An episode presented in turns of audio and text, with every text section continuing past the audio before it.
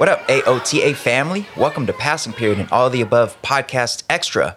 We drop these in between our full episodes. Of course, those of you who've been riding with us for a minute know that our full episodes have super dope guests and a look at multiple headlines and some shout outs during our class dismissed se- uh, section at the end. And there's a lot that goes into that. And that is a video show that we also throw on the podcast streaming apps. So, in between those, which take a while to edit, we drop these passing periods. So, if you are brand new to all of the above, know that these passing periods are just Jeff and myself.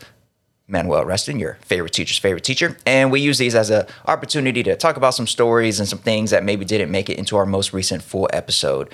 And that most recent full episode, um, Jeff, I don't know if you you realize this, but that um, tracking conversation is uh, a big one. We had a, a, a lot of folks with a lot of opinions on that on that whole tracking situation. And folks, if you missed that, you definitely want to go back and tune in. That was featuring Dr. Eric Toshalis, and man, he really he really set fire to all those arguments for or all those arguments in favor of GATE and advanced and AP and all that stuff. So definitely uh, tune in. And you know, uh, in, in case you missed it, Jeff, uh, I, I believe to describe himself as a a conservative, uh, a, a right winger in the conversation around tracking, if I am uh, recalling that correctly, a true uh, Republican in that sense. So yeah, you don't want to miss that.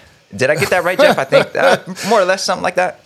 See, I think we have a few attorneys out there who listen to all the above, and I'm gonna need y'all to like hit me in the DMs because I don't know what the slander uh, rules are here and and how that pertains since this is officially a media outlet.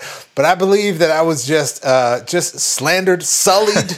my name was dragged through the mud by my by my former friend and co-host Dr. Manuel Rustin just now, and I got witnesses. I, just, okay, I thought you I thought you used the term conservative in there somewhere, and I'm just trying to trying to recall exactly what the framing was. Uh, you know, I did. I did actually. In fairness, uh, when I posted about the episode, I was like, it, you know, I find myself having a more conservative, dare I say, conservative perspective on this issue than our guest. And uh, it was actually really interesting to engage with people online about this, man, because we, we had folks like, uh, you know, uh, uh two time guest on all the above, uh, Joe Truss, someone who I think a lot of folks out there know, who's, um, you know, leads the Dismantling White Supremacy Culture Conference annually. Um, and, you know, who, who got at me like, "Hey man, it's time to give up that privilege and like you know get down with the struggle." Uh, he didn't; those weren't his exact words, but something to that effect. And uh, you know, it really this it's one of those issues where I'm like, I I want to believe, and I also feel like we can't implement this well in a way that that wouldn't hurt students like myself, to be honest.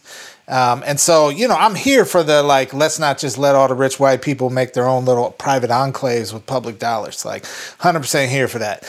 But, you know, get rid of all tracking to me feels like developmentally we uh, like extremely difficult to implement well and and I we're not there yet as a system for sure. Yeah.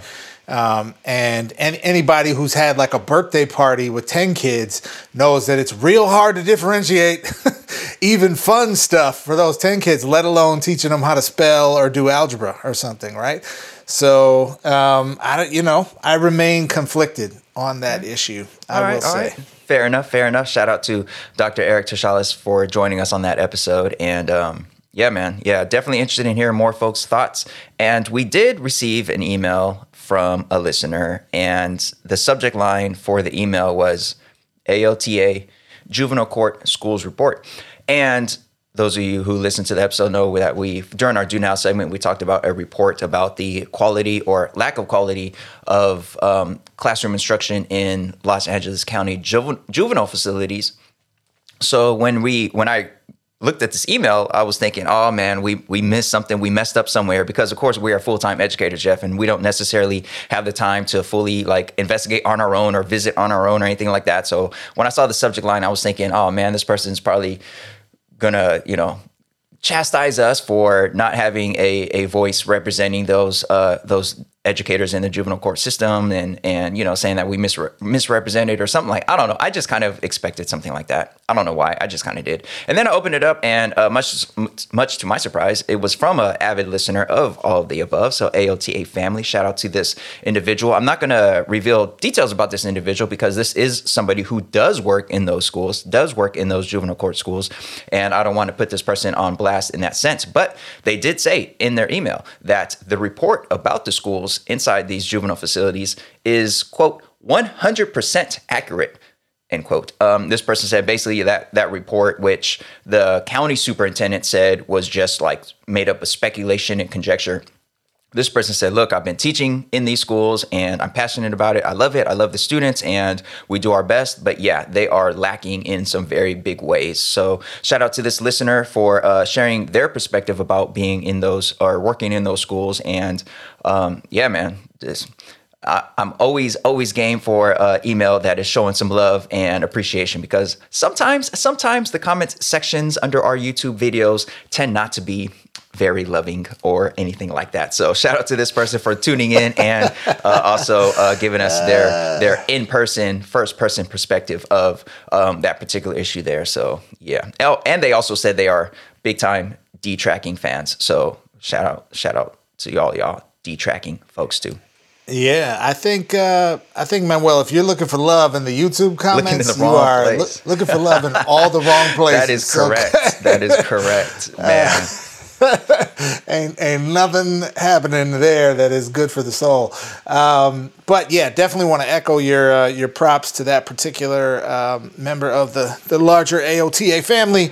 Um, and you know that is an issue, Manuel, that I I think we should try to figure out a way to explore more deeply. So we might have to find a good guest for one of our seminars, someone who can really speak about education. It might be one of the few contexts of education that like we really haven't talked about hardly at all, right?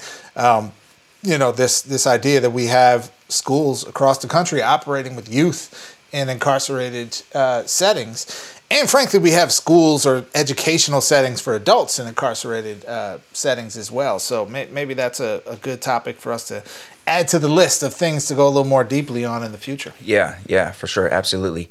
And uh, before we get into today's story, folks, just a quick reminder: those um, reviews go a very long way. So definitely, if you haven't given us that five, uh, five star review or written up a little testimonial for Apple Podcast or whatever, we definitely very much would appreciate. I do want to uh, read one review that we received uh, about a month or two ago uh, from Colibri AZ, so somebody in Arizona, I presume, and they just said I love AOTA. It's informative and engaging. Love hearing Manuel and Jeff's perspective and the super dope guests they feature. Thank you very much. So shout out to you, AOTA family member, and everybody else that's taken a moment out to leave a little review for us. We are just a two person operation here, two full time educators doing what we do to put this together. And Jeff, also, I am now officially, officially on spring break and about to nice, about to nice. head up out of here in a couple hours. Well, tonight. Um, my wife and I are going to do some traveling, and you know, shout out to anybody out there who is also on on spring break and and um, ho- hopefully enjoying whatever kind of rest they can they can get, man. So so Jeff, it's the weekend. It's officially April. We are no longer on April Fool's uh, Day, so it was nice. I didn't actually have class on April Fool, April Fool's Day. Our our school was um, closed for observance of Cesar Chavez Day, so that was nice, not having to deal with any April tomfoolery. Uh, so Jeff, what do we have? what do we have for today's passing period on this uh, first weekend of April?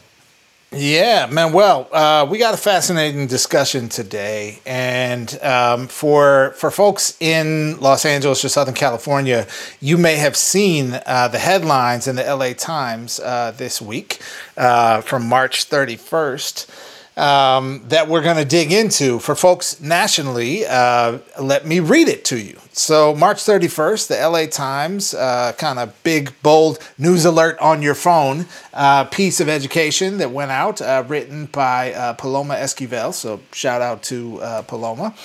but the headline, which I'm sure Paloma probably didn't actually have control over. It's probably an editor at the Times who uh, who made this decision. But the headline reads: Nearly half of LAUSD students have been chronically absent this year. Data show. Now, um, I don't know how the algorithms exactly work, Manuel, but I have alerts on my phone from the LA Times because, you know, if there's a giant earthquake or something, I want to know what's cracking. Uh, I generally shy away from alerts on my phone, but I, you know, I want some local media there so I can know what's happening. And uh, so I imagine there are thousands, if not tens of thousands, of people across this second largest city of the United States who were greeted this week on their telephone with this tiny headline uh, that that certainly paints a certain picture as you read it, right? The shock value. Half of LAUSD students are chronically absent. What's wrong with that district? These, you know, this district must be failing all the kids. These teachers who are about to go on spring break, why do they get spring break when half the kids are absent all the time, right? This is this is what's happening. Not in my brain, but I'm imagining yeah. it's happening in the brains of many people um, as they look down at their phone and get the little buzz, okay, or the little ping that pops up. And so, what we're going to talk about today, Manuel, is this story, but also the larger issue, I think, is the weaponization of data. And the weaponization of data, in particular, as we uh, maybe forecast that we may see it um, over the next few months here as we start to get end of year data, in particular testing data, but also you know other end of year data um, from our school systems that is going to show in in very stark quantitative terms the full manifestation of the quote unquote learning loss that we have been uh, you know focused on uh, drilling into people's minds, um, you know, weaponizing politically in a variety of ways um, over the last couple of years. And so I thought this article was a great entry point into that conversation, right? That like um, we are at ex- extremely high risk in my mind of living in an environment where we are about to receive a ton of data and it is going to be weaponized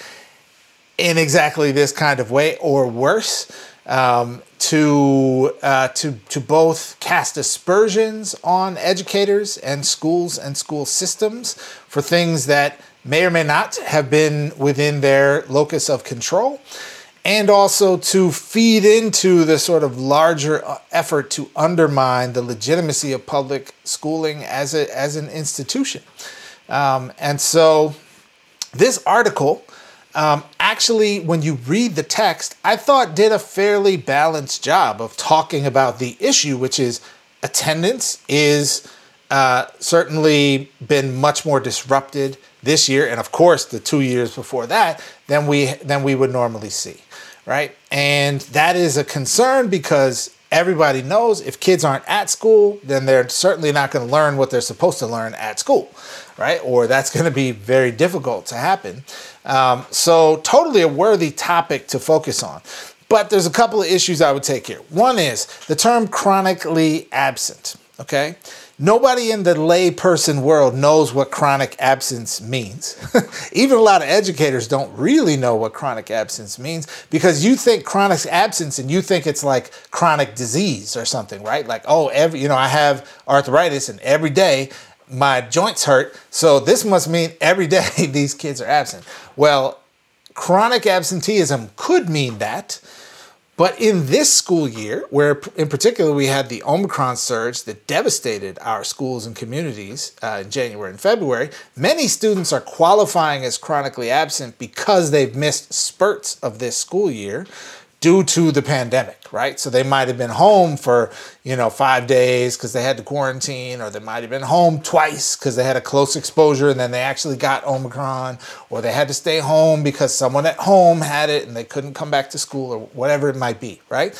Um, and that's a totally different thing than a kid and a family who are disengaged from school and staying home because they feel like school is not helpful to them or they're depressed or they you know didn't have clean clothes to wear that day or whatever it might be right? And so i think there's some like uh, hiding of potential truths in a headline clickbait driven world that is likely going to we're going to see manifestations of oh the kids are all this and this and that and it's bad right? As opposed to a responsible nuanced conversation about hey we're coming out of the pandemic. We know the pandemic hurt virtually everything in our world. people's mental health, economically, people's physical health, all of it, right? And so we're still recovering.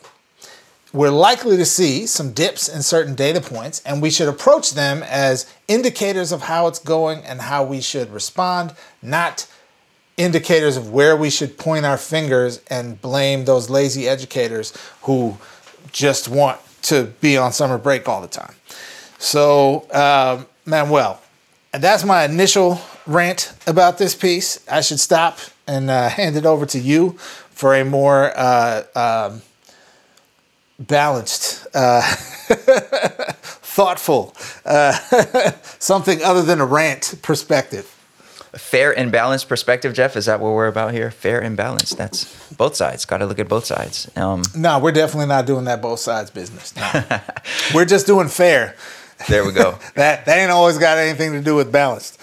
Yeah. So you made you made a lot of great points here, Jeff. And yeah, I I also assume that the author of this piece didn't necessarily um, get to decide on what the headline will be. At least that's what I hear from folks in in journalism about you know how how what they write then gets sent off, and then you know the paper itself or editors whatever decide on the headline. And clickbait is is what everything's about these days. And unfortunately, uh, a lot of us simply don't take the time to like read through uh, the full article, the full content, and consider the the you know details and the nuance involved. Because you see the headlines and then you go ahead and or people see the headlines and then they go ahead and make uh, draw conclusions from it. And in this case, yeah, you are correct in the sense of we are going to be receiving a lot of headlines about the data that'll be coming out from the school year and the traditional sort of data that gets talked about the most in education circles. Uh, we're talking test scores, we're talking attendance rate.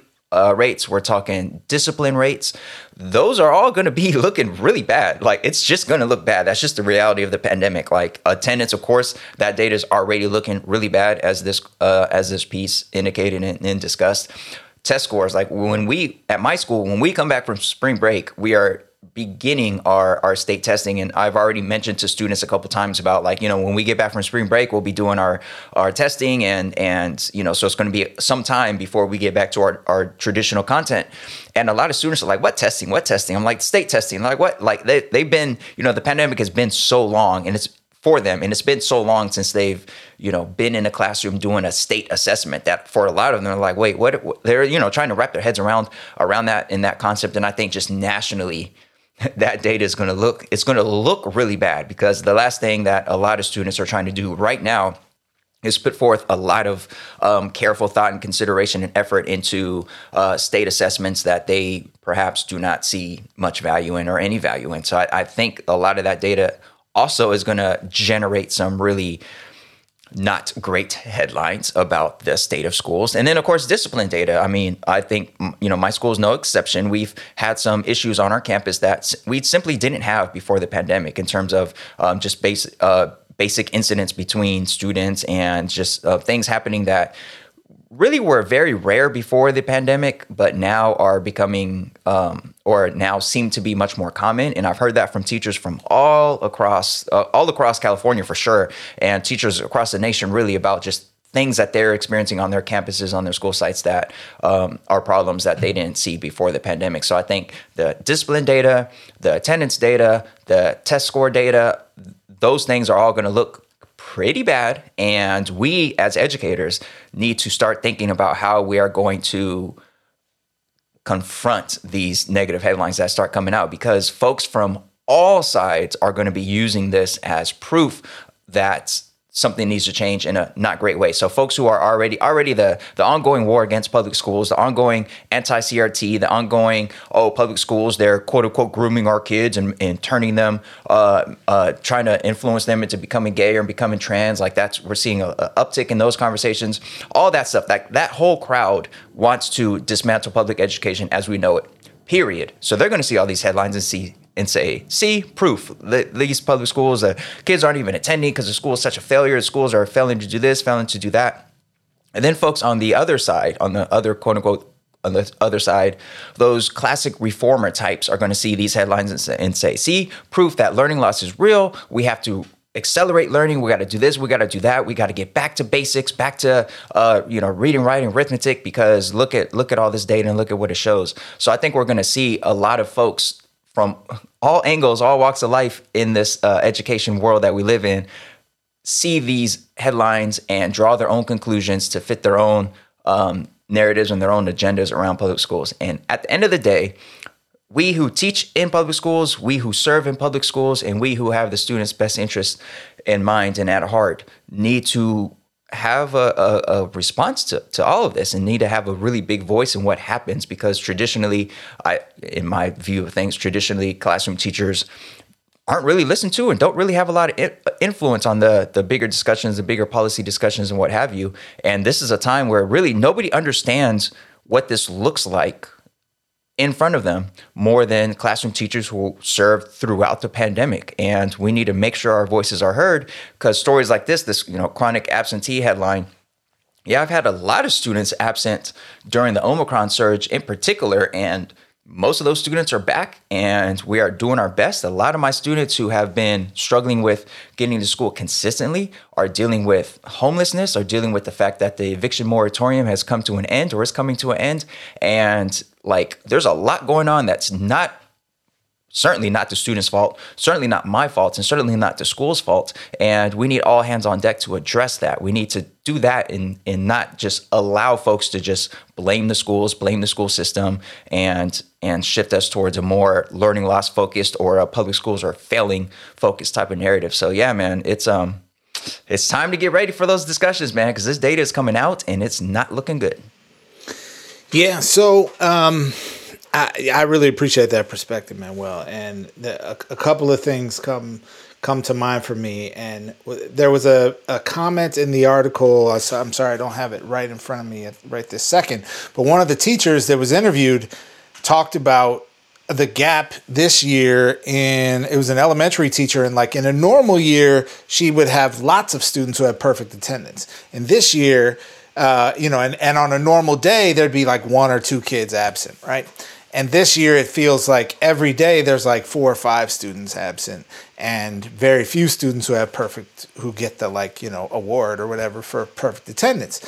And then she noted, but of course, I don't have perfect attendance this year either, right? And you know, I think it's like we need to zoom out a little bit, right? One of the major disruptions of the pandemic this year was also teacher attendance. The staff was getting sick. So we had, you know, January and February were just rough because we had, you know, schools that I know of, Manuel, had as many or had as high as approaching 50% staff absences at times um, during that initial Omicron wave, right?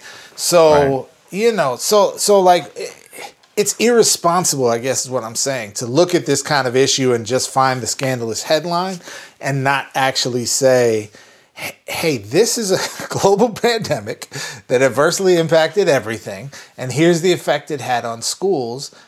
Okay, what should we do about it? Like, that should be the nature of conversation. I'm not suggesting we don't look at the data. I'm not suggesting it's not important, but I am suggesting the, uh, the orientation that we have towards the data is what's going to be critical and going to make or break whether we respond in these draconian, punitive, kinds of ways, or whether we respond in humanizing, thoughtful, you know, what kind of community and society are we trying to create sorts of ways. Um, and so that said, man, well, I want to make a, a, a prediction okay? And I will fully say I am neither uh, some kind of psychic who knows what the future is going to be, nor do I think the the practice of making predictions is particularly wise for anyone to engage in. but here we are, and it's a podcast, and it's fun. So I'm going to make a, a, a couple of predictions, Manuel, that what we're going to see is that overall the uh, the chain when we get the data in June. In particular, I'm thinking state testing data. So here in California, that's the you know the Smarter Balanced Assessment, um, also known as the California Assessment of Student uh, Performance and Progress, CAASPP. Um, that students take a math and an ELA version of that, and they take a science version of that in certain in certain grades as well. So my prediction is the the drop in scores is not going to be as horribly off the cliff as everyone thinks it might be, but it's going to be not great, and it's going to be most not great in schools where we know there already was the biggest gap, right? So effectively, right. the outcome is going to be the gaps, the, the quote unquote achievement gaps, are going to be greater come June of 2022 than they were in June of 2019, the last year we had a kind of complete data set um, of this particular assessment, right? We will probably see some mirroring of that from other data points, attendance being an example. We talked about here, graduation rate might be affected that way, although my hunch is graduation will be less affected because we took a lot of mitigation measures against kids just failing everything when they were disconnected uh, from school as a result of the pandemic that I think will will protect us from some of that. But I think that's the general trend we're we're gonna see. That would be my my guess, and we're gonna see a huge uptick in clickbaity headlines like this one from the LA Times, in the bipartisan consensus in Washington and in most state legislatures. Uh, around education, which is we have to invest more and more in testing and more and more in the narrowing of the curriculum around math and ELA, uh, and that we have to double down on some of the things that, that we have tried in the past that didn't work well and that we know are not actually the right path for us to go on. Things like what we saw during No Child Left Behind when it was, you know, uh, let's let's dramatically double down on testing. Let's make sure that um, kids are getting double blocks of ELA and math because we got to get those scores up. Let's give you these after school test prep programs that, you know, uh, conveniently the same companies who run the tests and who lobby Congress then get paid to do the test prep companies or their subsidiaries do. Um, that we're going to see the push in that direction. I worry that we're going to kind of fall off a cliff and go right back down the No Child Left Behind rabbit hole that we, you know, that, that we went down in the early 2000s. Um, and I think we have a window of time to like mount some defense against it. Um, and I, I hope that the, the path we choose to, ta- to take instead, for me at least, would not be let's ignore the data altogether. It would be like let's look at the data and let's think about what this says about what our kids have been through, about what our school systems have been through, about the, you know, some of the harm that was done as a result of the pandemic and how we should respond to create the kind of school environments, the learning environments, the conditions for success for teachers that we actually need now that everybody's been through all this mess in order to see learning improve for young people, in order to see the teacher shortage improve um, in our schools and school systems, right? That is what I, I, it's not too late for us to get there. I'm just worried given my prediction that we're not going to get we're not going to get there and we're going to allow ourselves to go down this really destructive kind of path. So manuel do you i don't know if you would care to respond to my totally unscientific unwise practice of making predictions uh, or if you have any predictions of your own uh, on this that you would care to share?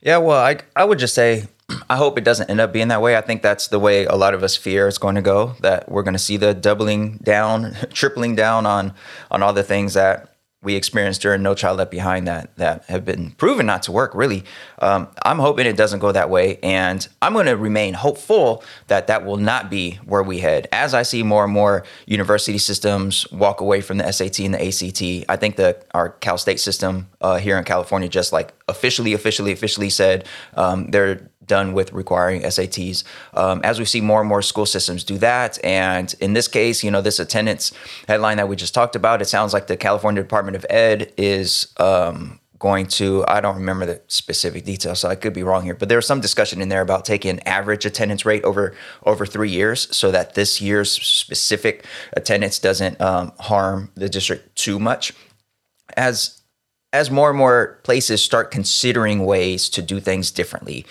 I hope that that's a sign that when it comes down to the confluence of all this data and all these headlines, that we will continue to try to think of ways to to think differently about these problems. So I'm going to remain hopeful that this is not going to lead to more testing. In fact, maybe this will um, inspire folks to decrease the emphasis on testing and increase the emphasis on um, really addressing the needs that students have as they are continuing to endure this pandemic. And from social emotional needs of course to just like feeling that school is a, a, a, welcoming place for them even if they missed however many days of school even if they uh, missed however many assignments whatever but that there is a path in the school system for them to to um, find success. Like I'm, I'm hoping that that's going to be the case. I know that's I think the the fear that a lot of us have is what your prediction that you just laid out, and I think if that did happen, I wouldn't be fully surprised. But I'm just hopeful that we've seen enough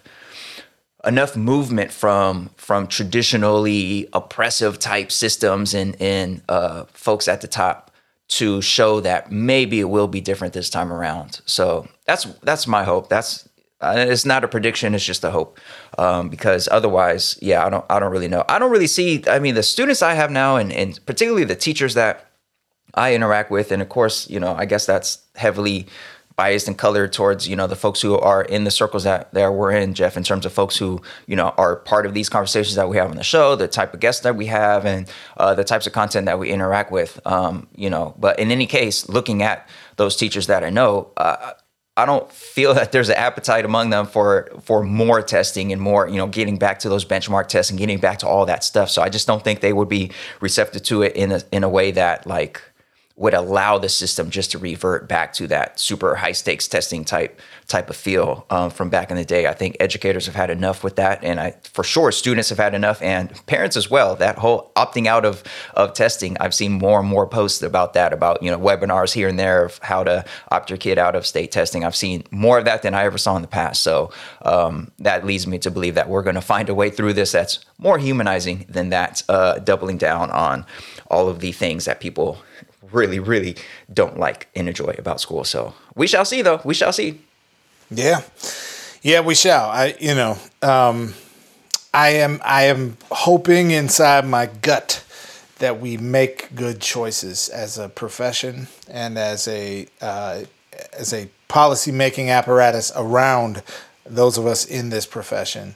Uh, based on the on the data this spring, and I, th- I think we're going to need some help to avoid that. We're going to need responsible reporting uh, from the press. We're going to need some uh, responsible engagement with that data and principled thinking about what it means and what to do from educator organizations, from unions, from you know the the kind of sea of nonprofits around education. Um, and you know we're gonna need community groups and stuff to say, whoa, whoa, whoa, pump the brakes on all this. Like we're gonna add twice as many tests t- to the schedule next year as we had this year, you know, or we're just going to take kids out of gym and art and give them extra time in reading. You know, we're going to need some some principled no. we're not doing that. We're keeping kids in fun, diverse, joyful spaces that explore the fullness of their humanity in school and you know if we want to add tutoring programs and stuff on top of that that's cool. We can you know we can do that but we're not going to have you just sit in reading class all day right? Um, we're not going to just further segregate kids within schools by you know how your uh, how your state test scores were last year. So uh, i think it's going to take some work and I, I would just say you know, hey, if you're out there and you're in this space, whether you're a parent, whether you're a community group person, whether you're an educator, a policymaker, whether you have some influence with any of those audiences, like the time is now to start the conversation so that when those attempts come in June to be like, look how bad all of these kids and families are, and if they only value their education, blah, blah, you know, that we are like ready to nip that crap in the bud. Yeah, man. Yeah, amen to that for sure. Um, yeah, I, I, believe this will be an ongoing conversation. Uh, in particular, uh, whenever during the summer that the uh, you know test score data comes out here in California, um, I think we're going to see a, a, huge uptick into uh, in conversations and what that means for next school year. So we shall see. We shall see. And um, with that being said, folks, um, actually, I, I, I should have mentioned at the top of this. Aside from um, spring break starting, at least in in my district. It's also the start of of Ramadan. So shout out to all the ALTA family members who are Muslim. Uh, shout out to all of y'all, and uh, wish you the best, of course, uh, throughout this month. And Jeff, for our our next episode, we have a guest that's coming to the show, and I'm not sure, Jeff, if you've heard much about this thing. I guess it's a I guess it's a framework or something that um, uh, evidently is is being used in schools. Um, critical theory, crit, critical race theory, critical race theory. That's what, That's what it is. Yes, CRT. hearing a lot about that, Jeff. Not not sure how familiar you are with that, but you know, we discussed it obviously at length on the show uh, through various angles in terms of this current culture war and how it's impacting K twelve. And Jeff, I got to give you credit because you came across a professor in Mississippi, a law professor in Mississippi, specifically at the University of Mississippi, which is, of course, the flagship university in Mississippi, who teaches the state's only course that is solely devoted to critical race theory. And this professor, super dope educator and you know for all the talk about critical race theory being something that is is reserved to like law school classes and this and that and you know of course jeff we've uh we discussed that element of it um in the past, like you went out and found a law professor in a state with a long troubled history with um, race and racism and white supremacy and, and, and racial violence, uh, who's teaching right in the thick of it in a state that also is uh, recently or has passed a anti, you know, their version of an anti-CRT bill. So we're going to have Dr. Yvette Butler join us on all of the above to discuss like the for real for real what is critical race theory um, as a law professor but also her take on this whole uh, culture war, war culture war and you know her her view of its impact on K-12 and also her own teaching in law school. So that is going to be an episode that folks you do not want to miss. You do not want to miss. Um, it should come out in about a week. However, I am about to travel for spring break, so it might it might be a tad bit late. Uh, no no promises there, so I'm not going to give you the, the specific date, but it'll be out soon. Dr. Yvette Butler will be joining us on our next full episode of all the above. Uh, definitely cannot wait for that. Jeff, anything else before we get out of here today? Oh man, well, I'm so excited for that episode uh, with Professor Butler. Um, I mean, what an amazing opportunity, right? And she's she is, uh, as they say, a beast. So uh, it's going to be a great conversation, folks. Definitely subscribe if you have not already, because you want to get that alert on your phone um, for that episode. And and then I would just say uh, Ramadan Mubarak to our to our Muslim uh, brothers and sisters and, and family out there. Um, and you know, thanks for joining us today, folks. Yeah. All right, folks. That about does it for this week's passing period. Remember, we love y'all. Now get to class.